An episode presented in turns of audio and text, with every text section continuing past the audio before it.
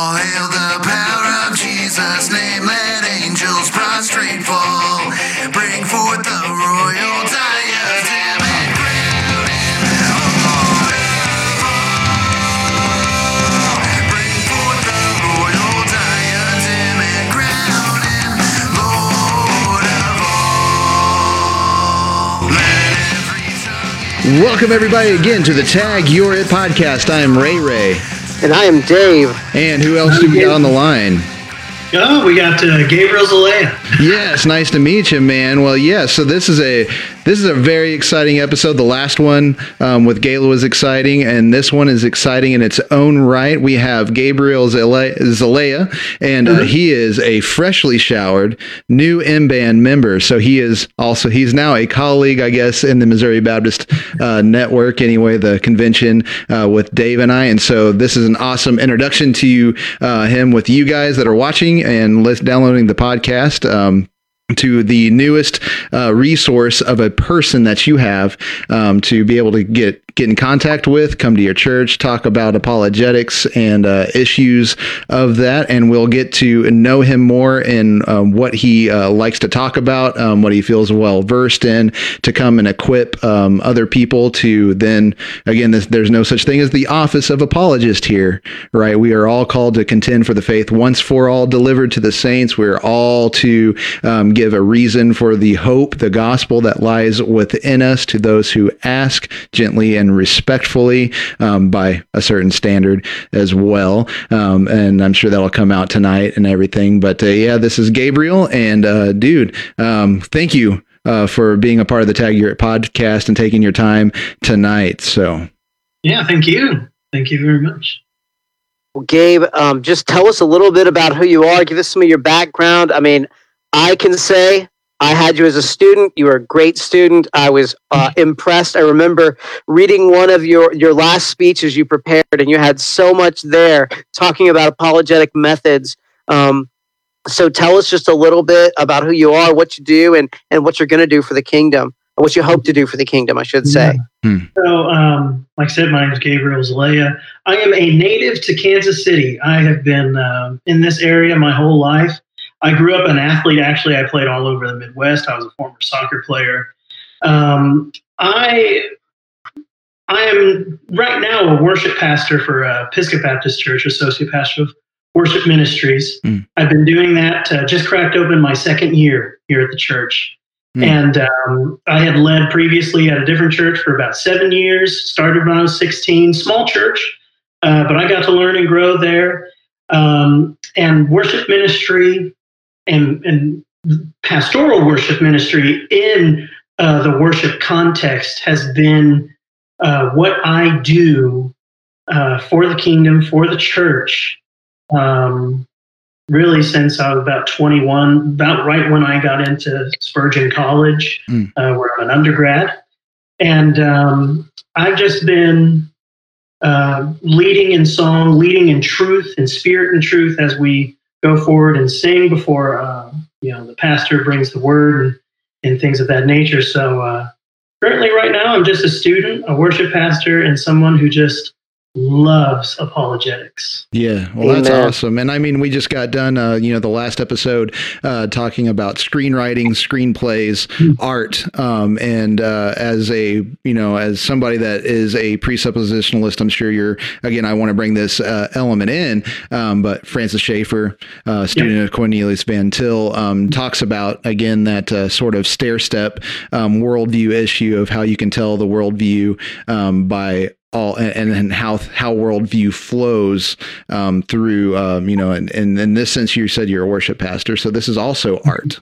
Um, there's an there's an art to it um, but it's not just an art for art's sake. There is something back of the art the gift given to you. And so uh, tonight there is a special um, perspective offered even in this in, a, in an art sense, but it's still you have the universals of uh, defending the faith, why Yes. defend the faith, and all that kind of stuff. But then Mhm. how it works out, um, you're going to see the same. You're going to hear the same stuff that Dave and I talk about. Dave and I have, um, you know, our giftings and our our little sphere of like what we're interested in because um, we realize that it is a gift of God, um, Yeah. you know, in, in Jesus Christ given to us. And you know, like I do worship and stuff like that, but it's not my main focus. Um, And so I. I'm going to learn a lot tonight, so I thank you for coming on and and bringing this sort of perspective of a uh, someone who worships in music, because I do that. Um, but at the same time, you have a higher level of um, uh, I guess there would be influence, but a higher level of you are in charge of um, leading people in Mhm. singing songs um, to God, and those songs have words, and words have a meaning, transcendent meaning, and a standard by which to know that transcendent meaning. Mm. So this is a big, um, you know, apologetics and worship music. It's probably something that people don't put together in their heads you know um, playing guitar piano and singing um, that's just not the world of defending the faith or is it? And so I, I'm, I hope that definitely comes out tonight. And uh, anybody that's listening um, that is a music minister or just you're sitting in your home with your kids um, you are uh, in a band um, how like how are you defending the faith um, in song and i think yeah that's that's really a good point but you know there's there's some more issues to deal with um, tonight Yeah. but um, firstly um, you, you're your worship pastor you do all these things but um, tell us let's go back a little bit and tell us how you got into apologetics and why Yeah. So I think there's, in my, in my reflection of this thought, um, there's really kind of two two ways I arrived at it. Um, first, my my background growing up, I grew up in extremely fundamental, like independent fundamental Baptist background. Uh, so my idea of truth was because the Bible says it, that's it. And I had no rational background. I, I, I identified very easily with that that kid who believed in Jesus but had no reason and how I can articulate that or what that meant or if I use the Bible, what does that even mean? Um, so just in my own searching for my own sake of wanting to know what I believe, not just in my heart, but as I sit and think through it, I, I just kind of stumbled upon it. Um, even though there's a lot of controversy surrounding this individual, my first introduction to um, apologetics was through Ravi Zacharias Ministries. Um, I picked up on his videos and I was listening to him answer questions on questions I had, but also I was like, I've heard people ask those questions. Um, and I was like, wow, I never realized that there was this, like, this is something that people study and talk about. And then the second thing from there, like right when I started listening to Ravi about that time, and I, I know you two might have a, a, fun, fun time with this Hmm. individual. I started listening to William Lane Craig as well. yeah So, we've, uh, we've talked about him a little bit on the show oh boy! But anyway, I uh, I had just started my first semester, uh, fall of 2017, and uh, Dr. John Mark Yates uh, signed me up. He he signed me up for all my classes my first semester. I'll Hmm. never forget. it. He looked at me and he said, "You're going to take philosophy for your first class," and that was with Dr. Alan Branch. And I only knew philosophy to be something that it's like this is something only atheists do, and this isn't necessarily like the most healthy subject. And I watched God's Not Dead, and I'm like, oh boy, this is getting interesting. I don't know what to think. And I went into that class and I was blown away because it was essentially, as much as it was philosophy, and Dr. Branch is an ethicist, but it was as much apologetics as it was philosophy in general and bringing in ethics and talking about logic and, and, and things like this. So I'm, I'm sitting here like, I'm just soaking it in. Like, there is so much more to this than just answering questions and, and, and how Christianity and reason and philosophy and logic and thought love the Lord your God with all your mind, what that Mhm. actually means and looks like was hitting me all at once. And I was just, I was just eating it up. And it just really kind of affirmed in me that this is a ministry. Not only do I have, I think, a strong connection to, but a growing burden to be a part of. Mm. Yeah, amen. That's one thing I really appreciate, uh, Gabe, as you jump into this. Uh, you come from this, and I like the way you said it, a very fundamentalist background. I I don't think that there is, uh, uh, on face value, something directly wrong with that. I think what happens oftentimes is there's a closure of don't ask questions. And there's certainly a value in saying, hey, God said, I'm not going to question. But the reality is, why is that where you're going? Why is that your statement? So, what's the underground? What are the assumptions that you're making when you say that? That's a great statement. Hmm. How did you get there? And so then you jump into what I think is probably a, a normal trail for a lot of people who get into apologetics. What do you do? You go to the you go to YouTube, right? Uh, mm-hmm. you go to YouTube, and, mm-hmm. and we we broadcast to YouTube because we think it's a valuable resource. I mean, I listen to lectures all the time from people on YouTube, and mm-hmm. then you jump into, hey, I heard about this author, and I began to read, and then you get into some more formal training that is done for the church Mm. by the church, empowered by the church. One thing I love about being Southern Baptist, by the way, is that we do take very seriously our call for the church to fund the education of our pastors, such a key piece. But then you kind of jump into this more evidentialist trail. So, so tell us a little bit about how did you get to listening to folks like Craig and like Ravi Zacharias? And gosh, we've got. To, I'd really love before we close. Be thinking a little bit, even as you're answering in the back of your Mhm. mind. I'd love to have a little bit of a discussion about Ravi Zacharias because I think that you're very well well Mm. equipped for that. I think it's a timely thing, even though we didn't like put it on the deal. Uh, so be ready to to kind of say a few things about that. But but tell us a little bit about that journey because I think there are some similarities that that many people in the covenantal apologetics position have. But but how did yours go? And tell us the things that you had to wrestle with because I think mm-hmm. you've directly wrestled with some people uh, mm-hmm. that I would be afraid to have to to deal with. Mm. I so the the one thing I think that I wrestled with the most, and it was the one question. Of course, it's a very typical question at, at Midwestern Seminary, seeing as there's a lot of uh, Reformed students coming in, and there's still a decently, I think, strong non-Reformed uh, group of individuals at the school, which is it's a, it's good. I think to have a good balance, good perspectives. Argument and um, disagreement is always a good thing if done well and done right. Um, but I was really wrestling with what is man's freedom? What does it actually look like? And how does it apply, not philosophically as I listened to Craig, but how does it apply biblically? Mm. What is the Bible actually saying about it? So I actually was starting to listen to a lot of R.C. Sproul. Mm. And R.C. Sproul talked about what Jonathan Edwards talked about, his book on, on uh, uh, the freedom of the will, self-determinism, that that we act to our strongest inclinations, and scriptures just kept popping up in my mind. I'm like, this is biblical. That that the will is bound one way or the other with specific influences. And I mean, without getting too philosophical, but at the same time, very theological. I just I looked at that. I, R.C. Sproul, great teacher, really miss him. And um, when I looked at that, I said, if if I believe this to be true, then there's a lot of theological perspectives I have to reconsider, Mm. which also means, as I was talking to a few uh, of the PhD guys at the school, I also have to think about my apologetics because this directly impacts how I defend the faith. So I had known about presuppositionalism at the time. I'm listening to R.C. Sproul, making a transition into Reformed theology myself. And then I start to read and actually listen to what Van Til said, Mm. as opposed to what people say about Van Til. Yeah. Mm.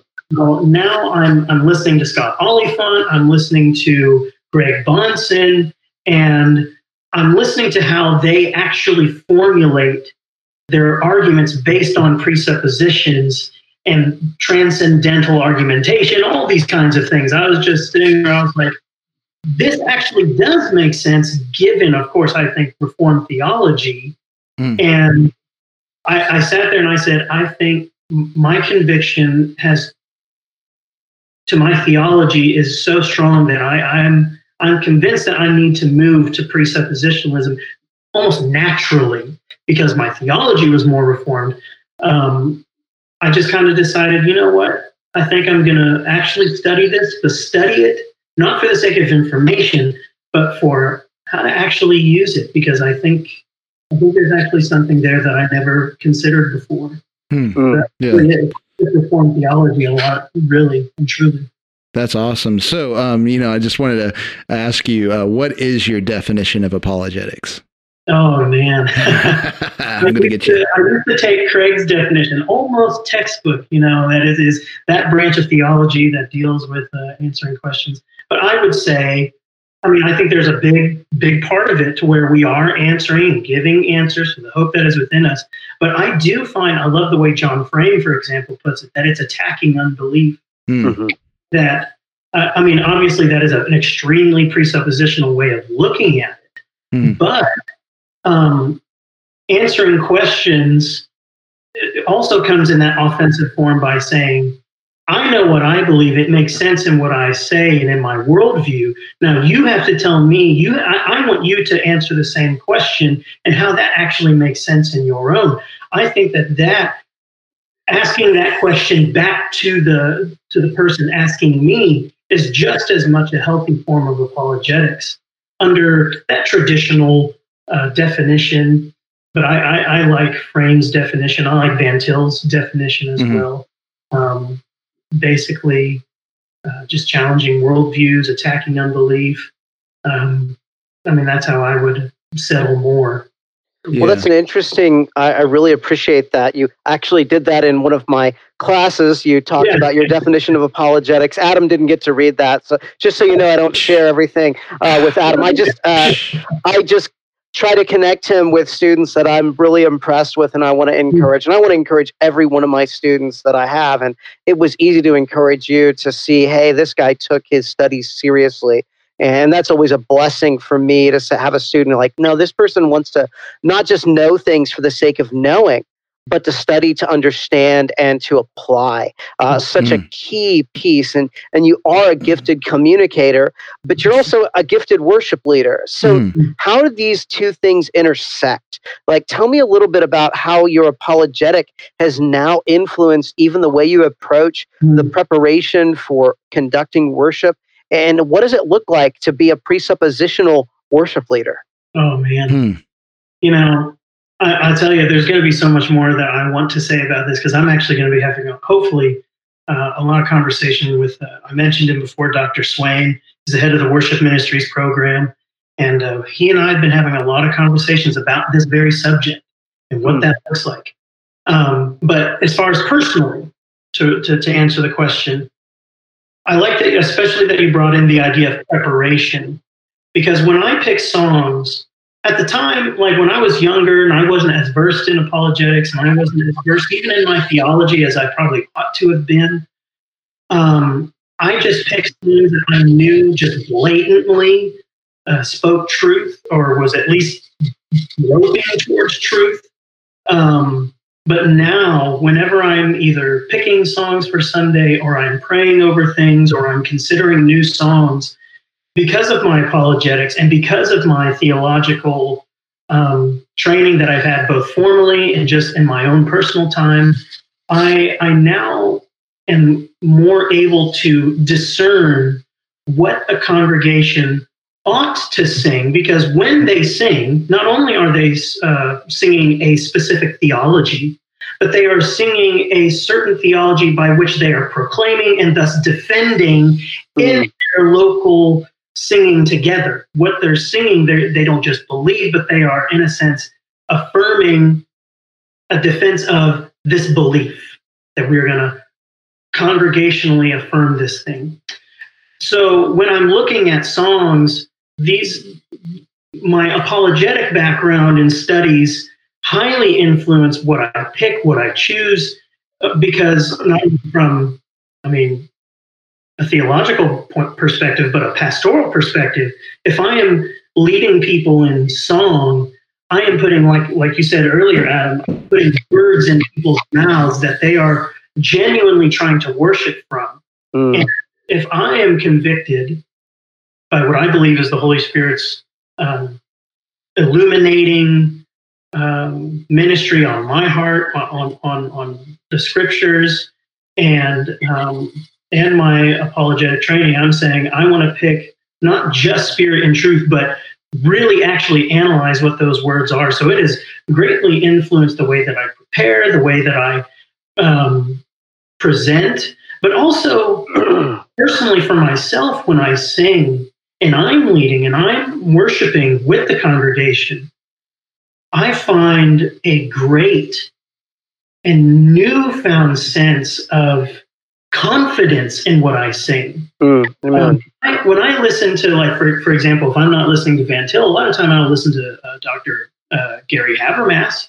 And uh, I listened to a talk he did at New Orleans Seminary not too long ago. And I was just sitting there, just reflecting on the resurrection and just singing some of those old hymns like Old Rugged Cross, At the Cross. And I sing them so much more differently now mm. because I have I have rational evidence and now I, that that molds so beautifully with the evidence of faith of the Spirit's work in my life and in my heart that I find myself worshiping more genuinely, more passionately to to the very Lord. I am doing my best to set aside um, and bow to the lordship of who He is. So it is extremely crucial, and it, it's not.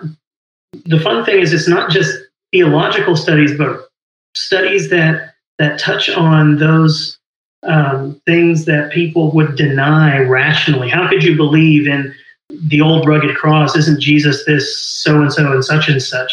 I can then enter into conversation confidently, um, even just by singing a song or humming a tune that is a familiar hymn. So it's it greatly impacts what I do. Yeah, and I mean, and I'm that's that's beautiful actually, because um, uh, I can I can definitely um, level with you on, on, like having a mutual um, issue of singing worship and just mm-hmm. regurgitating words and never making the connection. And then whenever we're talking about um, being uh, brought from darkness to marvelous light, when we're talking about yeah. the renewing of our minds and stuff like that, and what do we do? Like what what is the act of singing? And the uh, uh, our I guess our day and age, we're all we're trying to get that endorphin feeling in our chest. Mm-hmm. And um, mm-hmm. the only thing that goes in our mind is just some sort of like fuzzy feeling, but we're not thinking. Um, yeah. And then just like uh, you know, you grow up and you're a kid and you're like watching people sing psalms and they seem like old fuddy duddies yeah. and uh, just holding on to traditions. And then you get to this mind, like whenever you're able to connect um, things mentally um, from scripture and then you read it in a song, it's like, dang, that song is good. Like, yeah, it's not my style, but I can sing it mm-hmm. because of what it says. And so yeah. this is kind of like um, because those things were too intellectual back in the day, we've left them Yet we also tell mm-hmm. say everybody in the past was not intellectual. and mm-hmm. we are the mm-hmm. intellectual ones.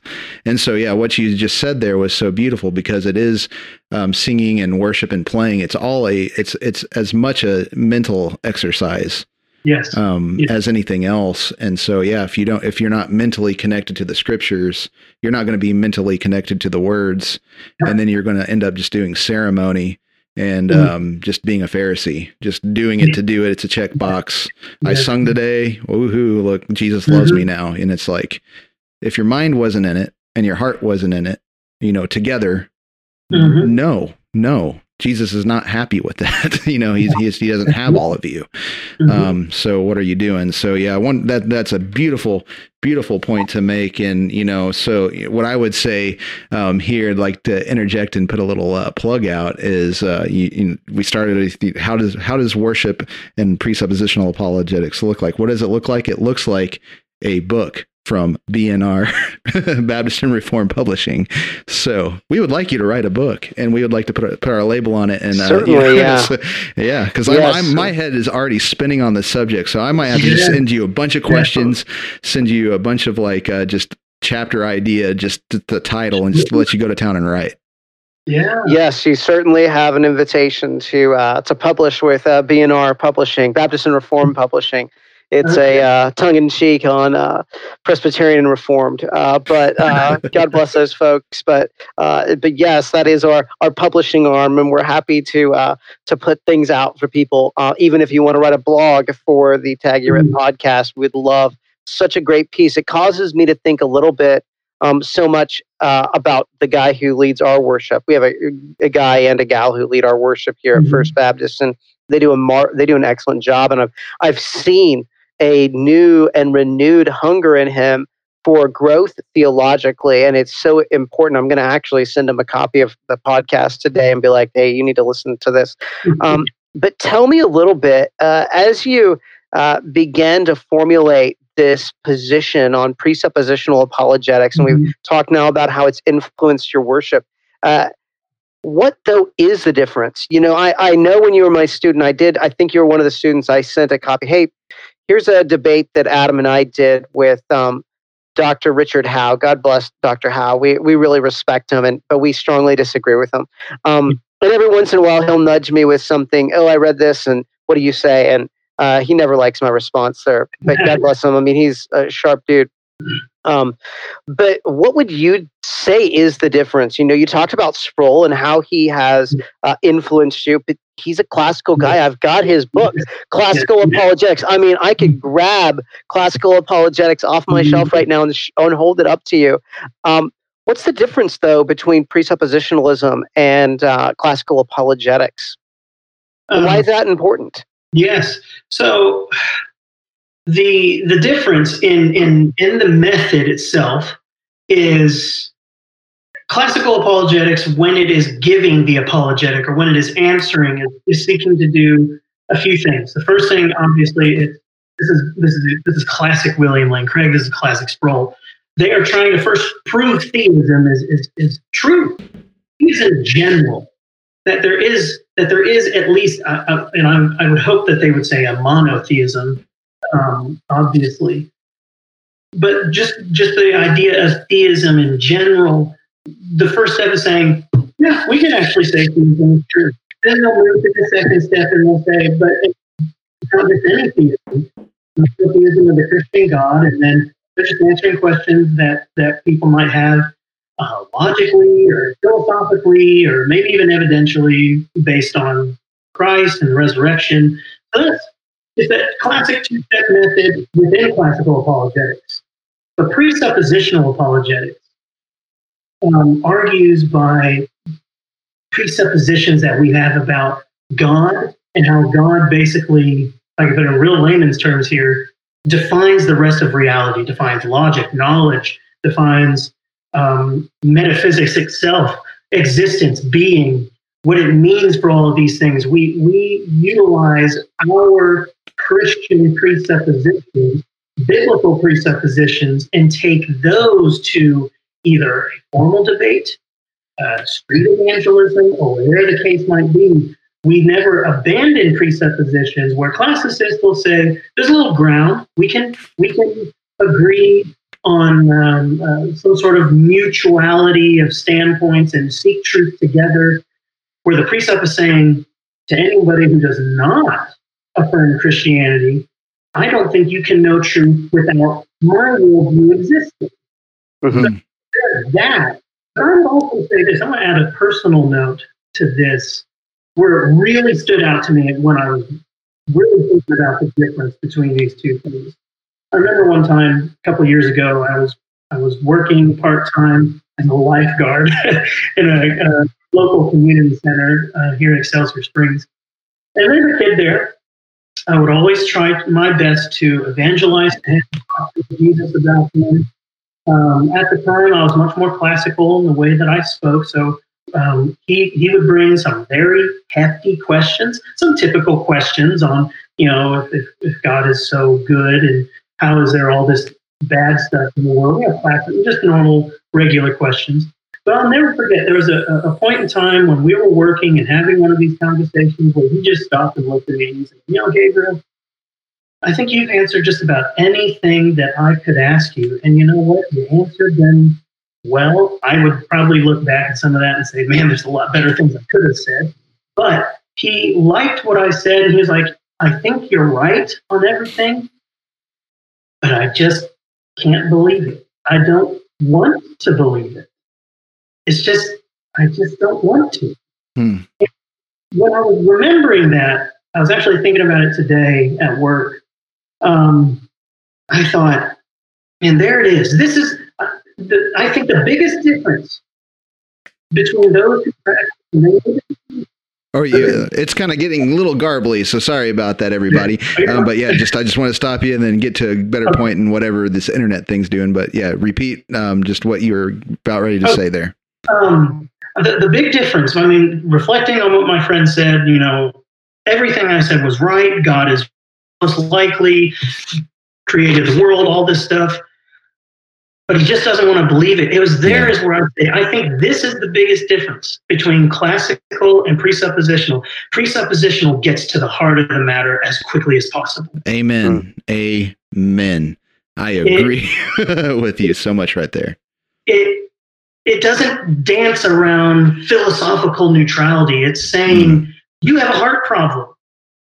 This isn't just a philosophical or logical or even evidence based. This is your heart and its possible, if not outright, rejection of the Lord you know to exist. Just like my friend saying to me, I know it's real. I think what you're saying is absolutely true, but I just don't want to believe it. How how blatant is that Romans 120 suppressing the truth and just doing what they want to do and replacing things in place of God and not submitting to that lordship. Had I known what I know now, then I would have I would have oh I would have pleaded to him. And that was the first time I think just again personal note I really felt a conviction and a sorrow for somebody who was just outrightly rejecting God, even just right in front of me. Hmm. And that was where it really came true to me. On, on it's a heart issue more than anything. That's a big difference, I think, Yeah. Yeah. methodology. Yeah, yeah, I totally get you there because it's even even in my life, um, you can have those conversations with people. Um, I Mhm. know online it gets a lot more heated than it does whenever I'm actually talking to somebody. But you know, this is evidenced if you uh, go on my timeline. I've got a guy um, that, and now that we're friends as of today, we finally made the uh, Facebook connection. Um, but yeah, you'll you'll see. I'll get him to a point where, especially like on theonomy, he's just like, you know, I don't like that. You know, like you know what your world would be like if theonomy was the thing, and it would end up ruining people like me. And so they get what is Romans what uh, what is Romans 1 18 30 or Romans 1 30 I think around in that part it says that they they know that what they're doing. Mhm. They know the penal um sanction against what they're doing Mhm. so they know it and so like the only reason why they and the reason why they don't like he doesn't want theonomy is because he knows that he would be liable to judgment Yep. and so that's what he's running away from. That so he wants survival and it's like well if it were true would you follow the truth or would you still rebel against it? And so that's why that's the signal of see he hates god. He knows. He Mhm. knows he hates god that's the way I ha- we have to interpret it. And so, like you're saying, like we have to interpret it as Christians. We have to do apologetics as Christians. We can't do apologetics as if we're not, and then we are Mhm. both going to step into Christendom at the end of the Mhm. argument. You Mhm. have to maintain your Mhm. Christian in Christ identity and treat Christ the way he is, deserves to be treated as your Lord, your Savior, your King. And so I know I have seen that in my life uh, uh, and studying these things, going like, yeah, this is totally inconsistent of me. Yeah. Even from a cold logical standpoint, this is totally inconsistent of me. Um, and then getting into those, like, man, this should break my heart whenever I give somebody else the right to judge my king, Mhm. um, which is his king too, and he knows it. So Yeah. yeah, so that's, that's kind of like um, why I don't get RC Sproul, you know, and uh, you know, just and it's one of those things I shared. You know, just to I know this isn't on the thing. Uh, Dave and I sort of planned for this to be a little bit of a longer conversation, um, but um, I got a book for my church because we're going through John anyway and it's an rc sproul commentary on john and you know it's just one of those things you know even he was so close and we've talked about this before because we had a discussion with richard howe on the show and um, he brought in bahnsen and sproul but just listen to this uh, this is what sproul says and he brings in justin martyr so we're talking about somebody way the oh, heck long yeah. so we're talking oh. about historical presuppositionalism mm-hmm. i know it's anachronistic to say but listen to this it's it this will demonstrate um, he says Justin Martyr argued that geniuses such as Plato and Aristotle did not discover any great truths by their own power. Whatever light these pagan philosophers found was borrowed. I wonder who used the term borrowed. Yeah. Borrowed capital, Greg Bahnsen, mm-hmm. which Van Til and, and the students, but he says whatever these light, whatever light these pagan philosophers found was borrowed from the light that comes into the world. All light finds its origin in Jesus Christ, who is the fountain of all truth. That is the point John is making here. So R.C. Sproul is calling John the apostle, the guy that write, wrote the gospel, a presuppositionalist.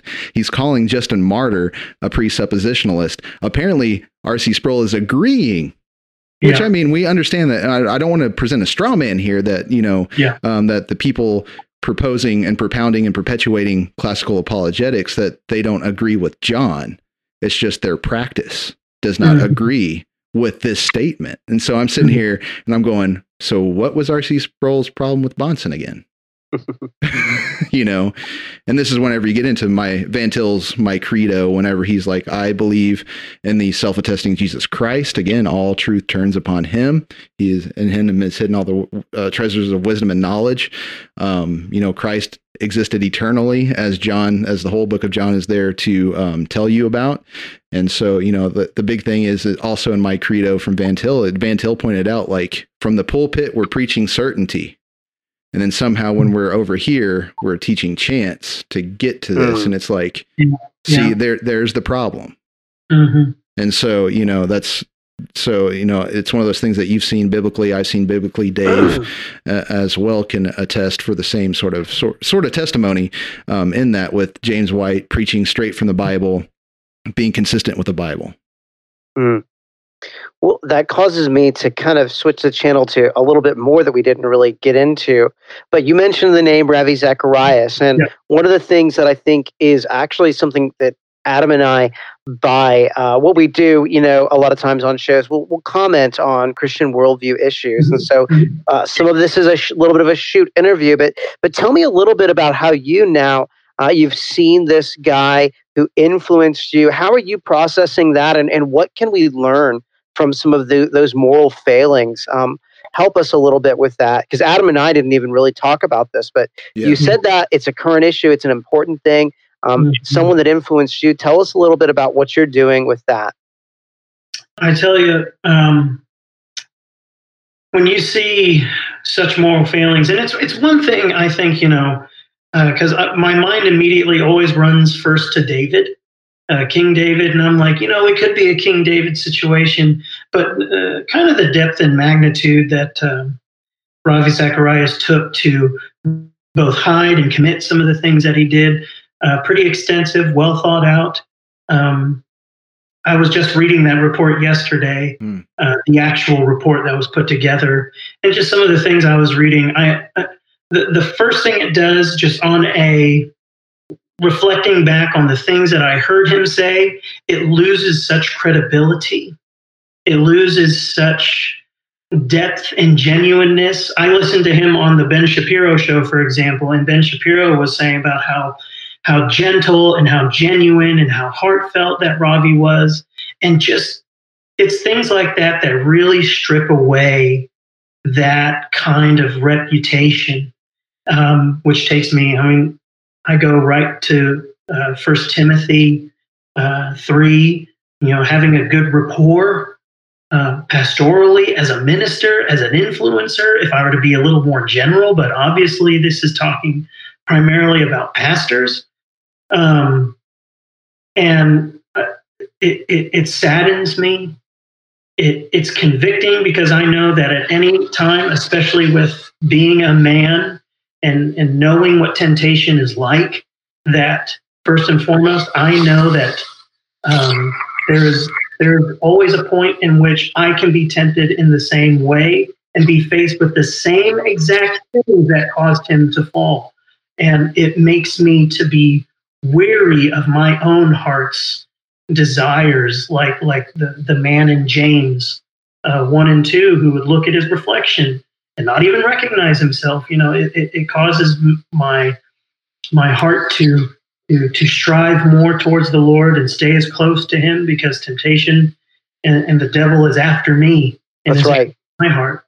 Um, so, I mean, I like I said, really, it's, it's those two things at, at, at face value. It, he's to me loses a lot of uh, credibility in what he says just by trying to process how genuine he actually was in trying to influence people, which I'm sure there were could be times where he really was trying to be that way, but trying to battle off this sin is not easy. And even, you know, like I, I mentioned King David, to go so far to hide it by, by taking the life of another. So it, it, it shows the seriousness of sin at, at the yeah. same time.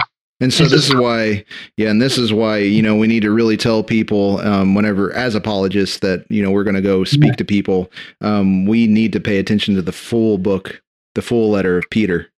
Um, it's not just about three fifteen. It's mm-hmm. not just about three 14, 15, 16. Yeah. You know, you got to keep on going back. And Peter, again, he was talking to exiles. He was talking to a persecuted church that was, um, if you've listened to my co- the uh, covenantal, uh, not not covenantal apologetics, but being a Great Commission apologist uh, um, talk that I did, um, being an apologist is what we really need to think about. And this is what yeah. Peter was telling them to do: is this is how to be an apologist. Um, everything before before uh, 315 happens and there's a call to holy living here it says uh, 113 mm-hmm. says therefore with your minds ready for action be sober minded and set your hope completely on the grace to be brought to you at the revelation of Jesus Christ. As obedient children, do not be conformed to the desires of your former ignorance, but as one who has called you as holy, you are to be holy in all of your conduct. For it is written, Be holy, because I am holy. Mm-hmm. So as mm-hmm. presuppositionalists, we mm-hmm. we agree here that the nature of logic, the nature of everything reflects God, the triune God, the starting point for everything. And so this is why we can't just have people apologetics uh, apologists coming into our churches speaking to our kids just to tell us to be ready and give us those quick little one line mm-hmm. answers. You know, like uh, the monkey see, monkey do apologetics. Uh, that's mm-hmm. something I'm you know trying to articulate better for a first uh, chapter of a book. Anyways, is doing that, and that's what this kind of um, classical apologetics. Uh, I would probably nail it with uh, you can uh, use the opening of Christian Manifesto, um, Francis Schaeffer, the parts and pieces nature of everything. Um, that's what classical apologetics is going to do instead of a whole system, a holistic yeah. thing. Um, but we need to go back, and Ravi should have been preaching to himself and to his uh, students mm-hmm. this part of Peter as well. This every mm-hmm. everything that comes before 315 is just as important as 315. And so, you know, we have the infidelity, we have the bad business practices, we have all the stuff like answers are great, but you know, you co-equally principle and practice together. Yeah. Yeah. And you know, classical apologetics only plays to um, just like a certain certain shelf again, secu- uh, the sacred secular divide, all those kind of things that are imaginary, that don't exist, that presuppositionalism takes into account um, whenever we do our methodology um, you know that's you know that's that's what I would speak into the Ravi. You know, I I didn't listen to much to Ravi. You know, by the time I knew who Ravi was, I was already kind of just done. I, mm-hmm. you know, with mm-hmm. with uh, that form of evidentialism and just um, that way of doing apologetics. So I would I would hit Ravi more on that side of things, um, and that side of things protected me from this side of things. It's still just as sad but to at me, least I'm shielded and don't have that emotional connection that would keep me like, you know, I can stand mm-hmm. out and look at things. Yeah, so I don't have an emotional connection either. I did read Jesus Among Other Gods. That was one of the first apologetic works that I actually read. Um, and, and it was good. I was mm-hmm. impressed with it. And that was before I had really jumped in at all, um, very early on in my um, desire to be involved in apologetics. I, I ran into that book. Uh, but what I would say is the biggest piece, and you know, this is um, going to play to multiple things. Um, the disconnect between apologetics and the church. What is Yeah. apologetics for? Uh, one of the key things to me is apologetics is a ministry to the church. It's actually just as a ministry to believers as it is unbelievers, and an accountability within the local church. To me, again, there's a key piece.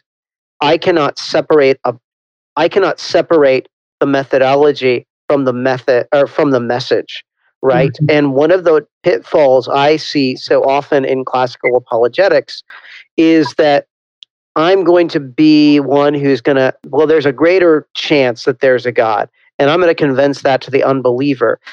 I'm rooted in the Word of God all the way, right? In the presuppositional position, I'm submitting every thought captive to Christ. And that means to His Word. That's why I can't throw out things like inerrancy, right? That's mm-hmm. why I cannot tell people, oh, you've got an ability to reason with these things.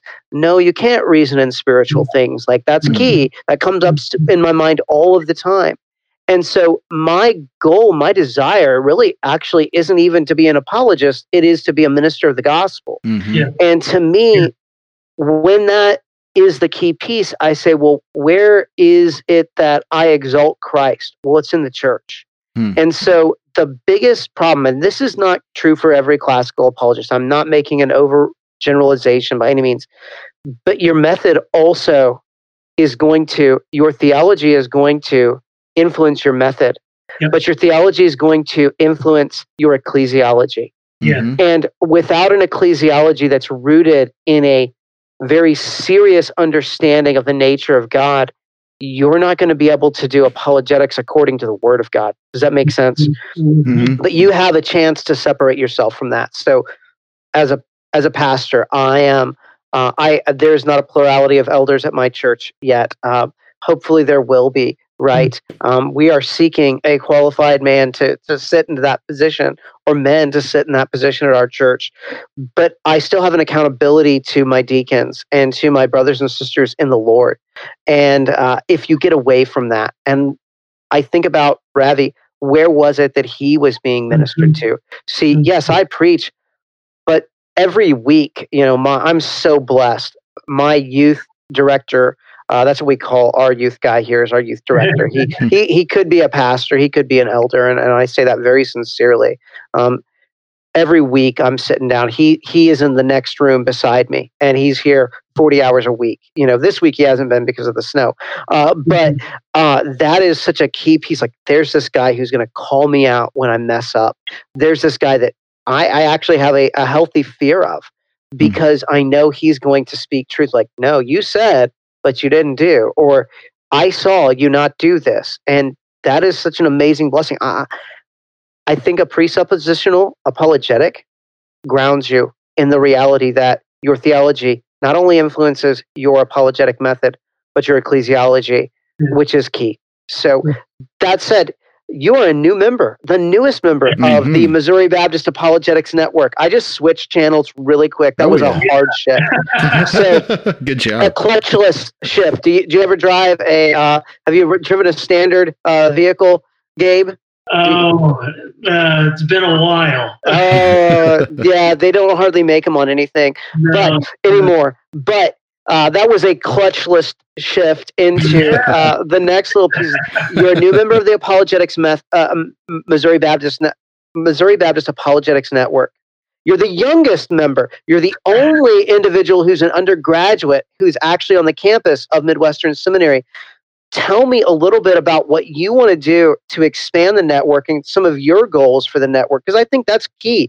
We have some people come in and it's, hey, I, I, oh, I've got that on my resume now, or oh, I'm a part of that. But like, what I like about you specifically as a student is you certainly have thought God has a direction for my life in this. So tell me about some ways you'd like to see the network move and, and even what Adam and I can do to make sure some of those things happen. Yeah. Well, I think, firstly, um, you know, I was thinking about that. I was like, man, I'm the because I was looking through all the other guys. I'm like, man, I really am. I'm like the I'm the youngest. I'm like, a lot of these guys either have doctorates, masters, or they have extensive certificates, training, and I'm getting off my BA in worship ministry. Amen. Hey, you're you're a worship minister. Again, I'm just uh you know, I'm a churchman and a barber. so, dude, you're I'm below you. Come on. Oh, oh, I don't know about that. But um, for me right now, and I know um, it's it's just finding ways to be involved and first see and, and capture the idea uh, like the, the, the philosophy of the network and then moving with that. It's it's it's integrating myself with it. It's it's knowing more of the members and and getting in touch with people and, and making those connections. I look forward to the meeting because i'm like i can actually meet some of these people lord willing and actually uh, if i can do a handshake with them that'd be great if not i guess an elbow touch will work You can always hug me, brother. Anytime. I'm good. And um, it, right now, for me, it's saying I want to be involved, learn, but also um, say, hey, if this is a thought that's been camped on on certain events or whatever the case is, not only do I want to be involved, but I want to try to be somebody that's helping to push, promote, market, and and actually help make those contacts um, in any way that I can. For me, it's it's being green to be involved and and actually work within the network and help help cast vision with it as well if that's something that is available for me to do and stuff like that. Um, so that's kind of as I've as I've looked at it. I mean, um, being more new, I kind of is even still just trying to feel out kind of what is the norm within the network and get to know it is is kind of uh, where I am, but but always looking to be involved anywhere that I can from the get go is my goal. Um, Amen. All right. Yeah, we can definitely. Uh, I mean, we can tell Will Hoffman if you're watching this or listening to this on the podcast. Uh, you heard what he said, so I mean, you can help put him to work. Um, Rob Phillips as well, put him to work, and uh, you know, we'll we'll figure out some ways that you know, because we would love to um, somehow get you included on even on like this podcast more than just um, yourself. You know, introducing yourself and um, kind of uh, giving us uh, your story on um, how you've ended up where you are right now and uh, what you want to do. So definitely, uh, we've made a connection tonight um, that will go on into the future, into you know, really eternity. Um, that's that's the truth. So you know, and so that's what, what that's the hope that lies within us um, that we can tell them, you know, about a relationship between us. So. Well, one of the things that I think is really exciting, Gabe, is that here you are, you're in the hub of theological education. You're right there. Uh, you have access to professors and you're learning from them. And you are thinking kingdom building and such a beautiful piece. And when I think about the way that the network has connected overall, uh, there's a neat validation that we get. Here's a guy who has already said, "Hey, I'm I want to get a PhD in apologetics and I want to mm-hmm. teach this." And you give us an opportunity to expand our influence into others because how is the network connected with churches? Not as well as it should. And so sometimes there's a, a again when you interject and integrate a new person in, it allows us to see some of the ways that we have some weaknesses. And so, as I think a little bit about the disciple making element of apologetics uh, that you are actively involved in, uh, kind of want to end a little bit on, on some of these ideas. Uh, how do you see presuppositionalism influencing your disciple making and how you connect with, uh, with others who are in the academic circles? That makes Yeah. sense.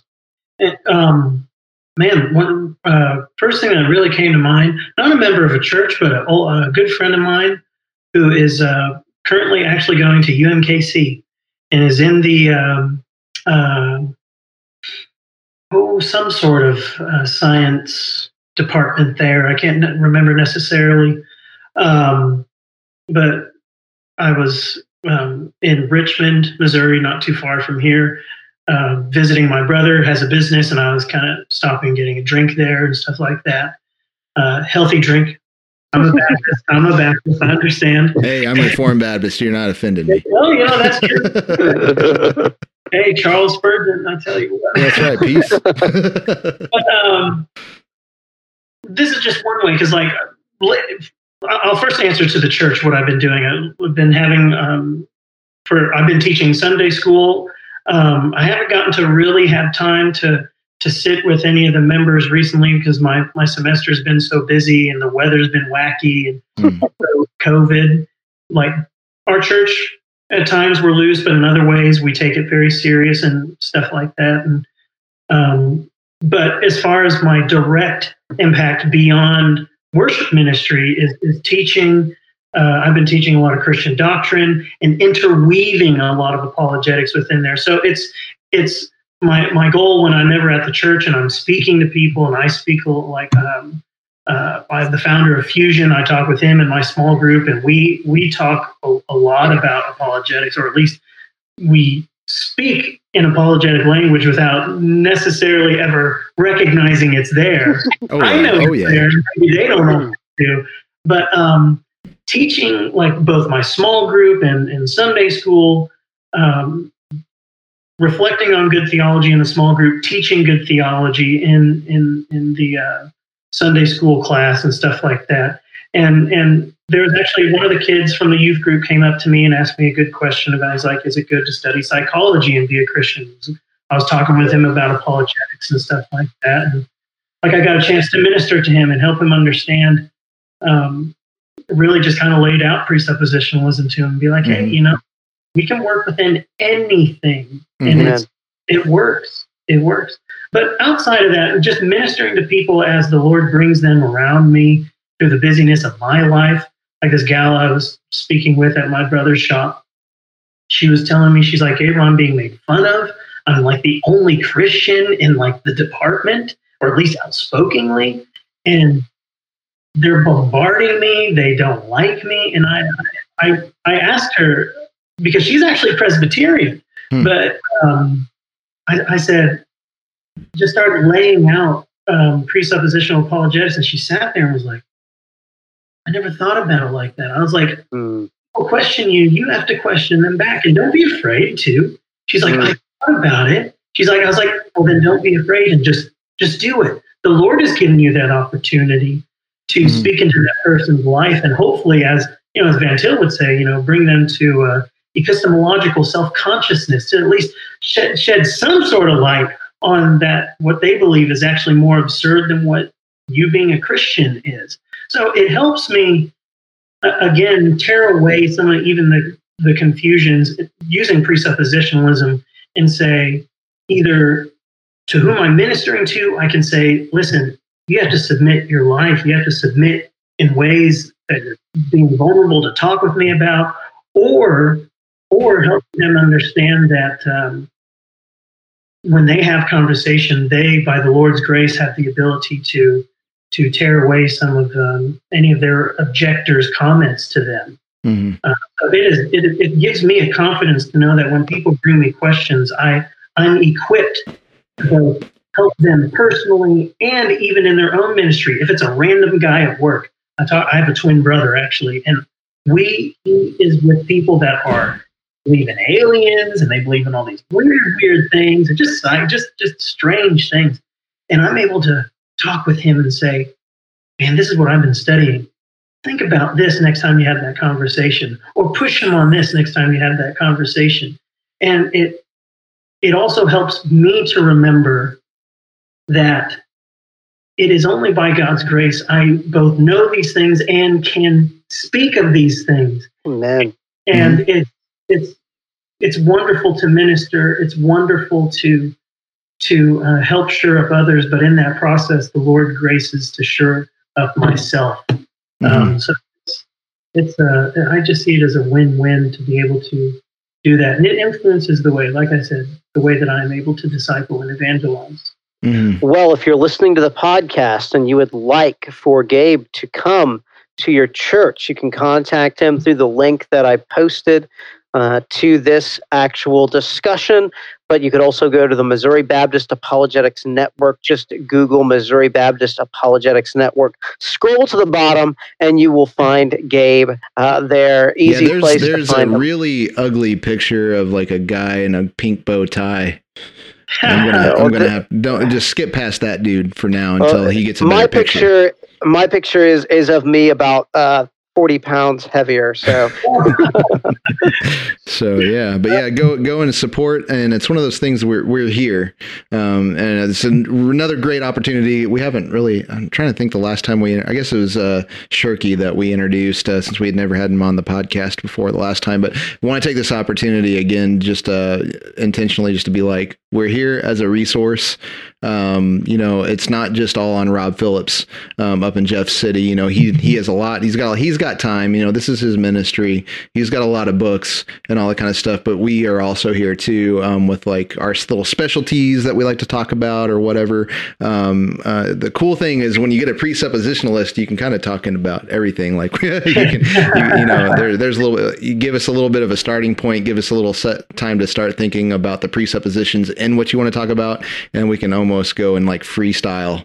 Um, you know, 20, 20, 30 minutes if you if you need us to think and, and do some work. And so, you know, but I just wanted to bring attention again to the Missouri Baptist Apologetics Network.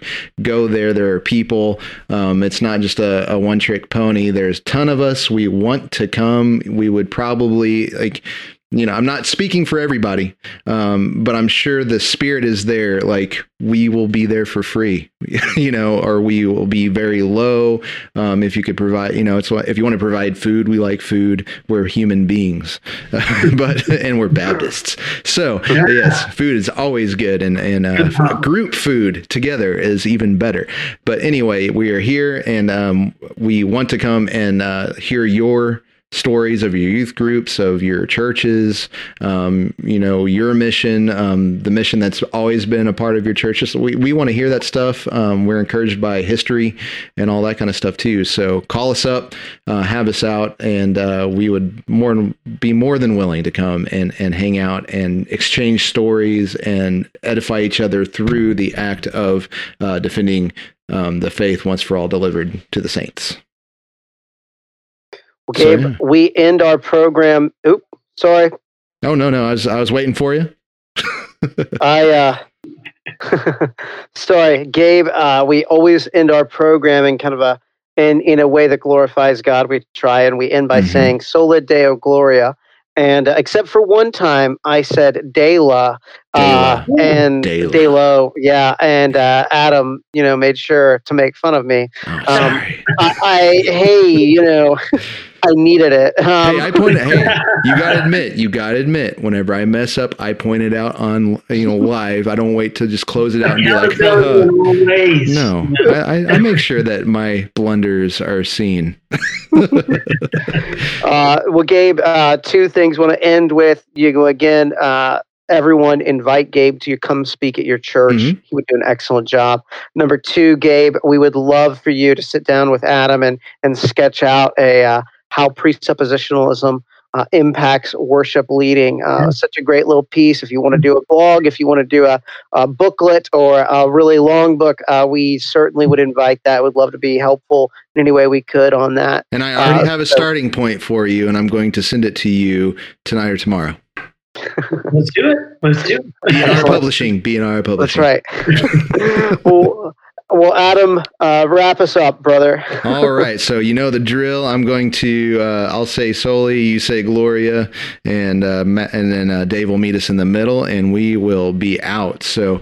Um, yeah, thanks for uh, being a part of the uh, podcast. If you're in a live cast, thanks for, and you were with us last time. Thank you for the double dose and being with us uh, tonight um, for two. Um, if you're downloading the podcast, thank you again. As always, um, we get to take a little bit of time in your life. We hope um, that the information, that the story, and everything is edifying to you. Um, and we just know we see the numbers, we see the downloads and stuff, and you know it's it's it's not like other people would make fun of it. We love it, and, and we, we love to see that it's getting out. And then we end up getting Amen. stories um, from people at like say whenever we are working the table um, at the MBC annual meeting stuff, you know. And we love even if it's just one or two stories. It's like last time I got a story and like I wanted to cry there, and it was joyful and rejoicing that uh, what we do here has affected somebody in the state, and that's that's good enough for me. So anyway, with that said, this is the Tag You're It podcast. I'm Ray Ray. And I am Dave. And I'm Gabriel. And Soli. Deo. Gloria.